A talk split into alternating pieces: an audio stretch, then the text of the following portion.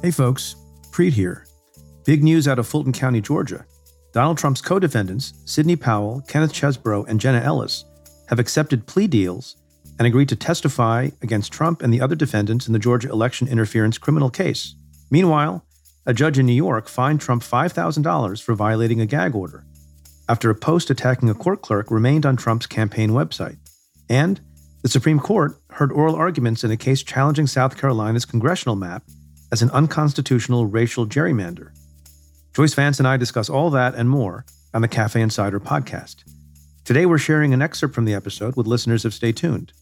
To hear our full conversation and access all other Cafe Insider content, try the membership for just $1 for one month. You can do that at cafe.com slash insider. That's cafe.com slash insider. We look forward to having you as a part of the insider community. So let's begin talking about the pending case, the pending RICO case in Georgia, brought by District Attorney in Fulton County. They are dropping like flies, I guess we could say. We're taping this at about 10:45 a.m. on Tuesday, October 24th, and literally moments before we hit the record button, your forecast from your newsletter yesterday came true. Jenna Ellis, one of Donald Trump's lawyers, who people might remember, was on TV and in courtrooms everywhere talking about the stolen election, pleading guilty in Georgia. What do you make of that? Yeah, I mean, it didn't seem like a tough call to me because Ellis has been publicly complaining that she's out of money to pay her legal bills, that Trump isn't helping her, that she's had to crowdsource payment. And she had to be getting nervous with Sidney Powell pleading. They were, of course, on the stage together, Trump's big legal team. And so I think Ellis just faced a very simple decision. You know, did she want to continue to rack up legal fees and go to prison at the end of it? Or did she want to rip the band aid off and plead now? She chose to rip the band aid off. So let's let's take a step back for a moment. Recall Fani Willis charged 19 people in Georgia. Of the 19, as of this recording, and maybe there'll be more flies dropping before people listen to this podcast, Four have pled guilty. And notice I said pled. Have pled guilty, not pleaded guilty. It's pled guilty for everyone keeping score at home. Three lawyers and a bail bondsman, right? Scott Hall, the bail bondsman, was the first to plead a few weeks ago. At the end of last week, Kenneth Cheese, I call him Cheese Bro. I think his name is actually Chesebro. Kenneth Chesebro. Chesebro. One of Trump's lawyers. Sidney Powell, another one of Trump's lawyers, although he disputes the fact that she was ever his lawyer.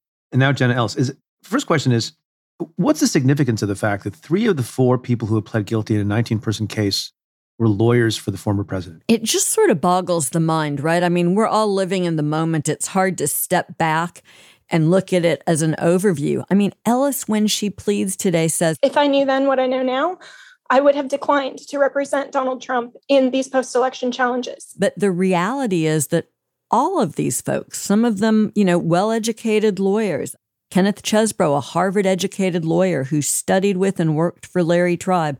These are folks who, for whatever reason, knowingly did what they did. They can have no excuse, no matter what they say now, that they weren't aware of what was going on. It's a real indictment in some ways, maybe not so much of the profession, but of what some lawyers are willing to do. Yeah, they had free will. They knew what they were doing. You don't have to do what your client tells you. There's a there's a quote from Elihu Root that I use in, in remarks to graduating law students a lot, which I'm paraphrasing It's something like, you know, half of a lawyer's job is to tell the client no, right? Lawyers are officers of the court and they're licensed in particular ways for particular reasons. So I don't I'm not shedding any tears for any of these lawyers. Not at all, because I mean, the context is this, right? They were trying to overthrow an election. I mean, I know we've all sort of backed off of saying it was an insurrection and they were trying to commit a coup, but in reality, that's what this is all about. So here's a question that people are asking and will ask. Case brought with great fanfare, 19 defendants, many of them charged with racketeering, such as it is in Georgia. All of these four guilty pleas, Hall, Chesebro, Powell, and Ellis, are getting deals that call for nothing beyond probation. And many of the pleas, we can go through them one by one if we want, but you know, in general, they're pleading guilty to, you know, a portion of the things that they were charged with. and no jail time for anyone. And people will ask the question, well, why, why is that? Does that mean the charges were weak? Is this an effort to just, you know, clear the path for having a more streamlined trial? Is this an exchange for their testimony against people like Giuliani and Trump and others, or a combination of those things? Probably a combination, right? I think that's right. I mean, two of them plead to misdemeanors, two to felonies. They're all eligible under Georgia's first offender status, which means that after they complete probation, their records are wiped clean. So these are, I think some people have called it slaps on the wrist. I think it's a little bit more. It looks to me like Jenna Ellis, at least, will lose her license to practice law in Colorado, where she's barred. But I think we have to understand this through the lens of Georgia criminal practice. And these deals are not out of step with the way Georgia handles similar cases. And there's sort of, I think, a, an interesting comparison here that I've been playing with. I'm curious how you react to it. So, Jack Smith indicts Trump as a standalone defendant in D.C. on similar charges, right? The election interference conspiracy. He indicts only Trump. He's got, I forget, five or six unnamed, unindicted co conspirators who have not and may never face charges. That's the federal case. Fani Willis, on the other hand, indicts 19 people, some of them just internal Georgia figures, but a lot of the national figures, the Rudy Giuliani's, the Sidney Powell's, the Jenna Ellis's, the Mark Meadows of the world. And she's giving some of them very attractive deals in exchange for cooperation, which, by the way, likely benefits Jack Smith too. So, if you compare the approach that Smith takes to the approach that Willis takes, I, I, think her approach looks pretty straight up. She is flipping defendants, she is gaining cooperating witnesses per the terms of the plea agreements. Some of their lawyers have tried to backpedal in public, so we'll see just how good of cooperators they are. But in reality, I'm not sure that there's a huge amount of, of daylight between her approach and Jack Smith's approach. The one distinction between our practice in federal court at the U.S. Attorney's offices and at Main Justice that's different from this, so it's a bit unfamiliar to me, is this question of have they flipped? What are they cooperating about? One distinction, as listeners may appreciate, is that in SDNY, if you're going to plead guilty and then agree to testify against other people in the conspiracy, you were required to plead guilty to everything that you've done, things that you were charged with and things you weren't charged with. So, so nobody in SDNY, as a general matter, would get away with pleading guilty to a few misdemeanors when you're charged with felonies and if the government continued to believe that you were guilty of those felonies. So that's distinction one. And second, there would be a formal written plea agreement, cooperation agreement that sets forth your obligations about testifying, et cetera. Is it your understanding that any of these people have that kind of, you know, in black and white cooperation agreement? Yeah, I mean, this looks very different to me from what we would do and from what the practice in, in federal court in the Northern District of Georgia is. There are plea agreements that call for the defendants who've pled guilty to make statements and to continue their cooperation. At least for Sidney Powell, she gave a videotaped statement as part of her proffer before the government extended her plea to her. So I think that they do have these statements that they can use to hold these defendants accountable, but we don't really know what they're cooperating on. And I think that that's your point. Because they're being permitted to plead to just a very limited charge, you know, I mean, they're pleading guilty to one charge when in some cases they're indicted in five or six counts plus the overarching RICO conspiracy that none of these defendants so far have been required to plead guilty to. And that I think is, is a concern. So here's where I land on this. I assume that Fani Willis knows what she's doing, and I don't feel a huge need to second guess her. I, I think she's been really on target so far. She just put her head down, investigated, brought her indictment, faced a lot of criticism all along the way with people who thought she didn't know what she was doing. Now she's starting to get guilty pleas. This is someone who has experience in RICO cases. I think we are all nervous because the former president has eluded accountability in the legal system on so many occasions. But it looks to me like Fani Willis knows what she's doing. Yeah, I'm not necessarily second guessing her. I'm just noting, as we have many times on the show, how different Georgia is. The grand jury practice is different. The identification of grand jurors is different.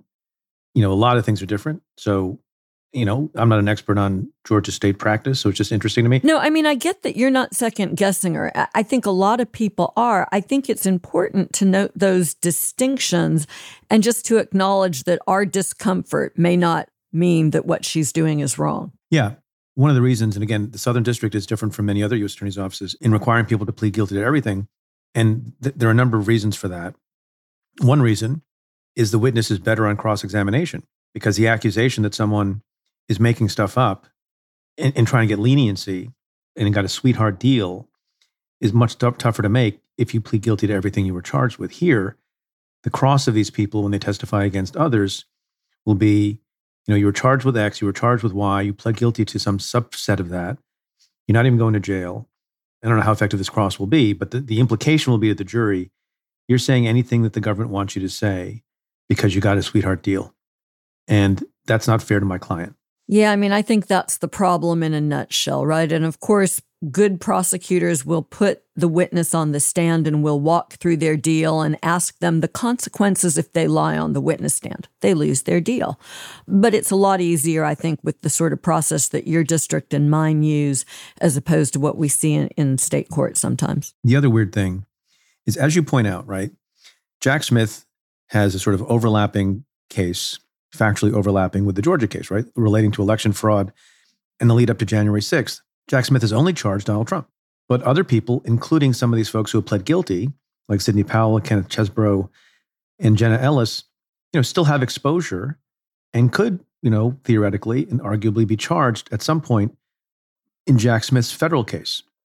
So the question will be if people like Sidney Powell and Jenna Ellis come into court and testify against others, and in so doing, testify truthfully and implicate themselves in wrongdoing, doesn't that hurt them and jeopardize them with respect to a potential case in federal court by Jack Smith? Yeah, I mean, it just has to, right? Once you dip your toe in the cooperation water, you can't draw distinctions unless these plea deals in Georgia are essentially meaningless, right? Like, in, unless they literally have pled only to very limited Georgia related charges without conceding any liability for the RICO scheme, for the conspiracy, for any of it. And, and I just seriously doubt that's it.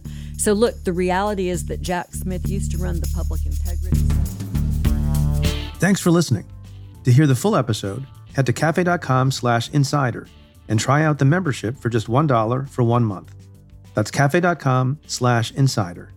To the many of you who have chosen to join the Insider community, thank you for supporting our work.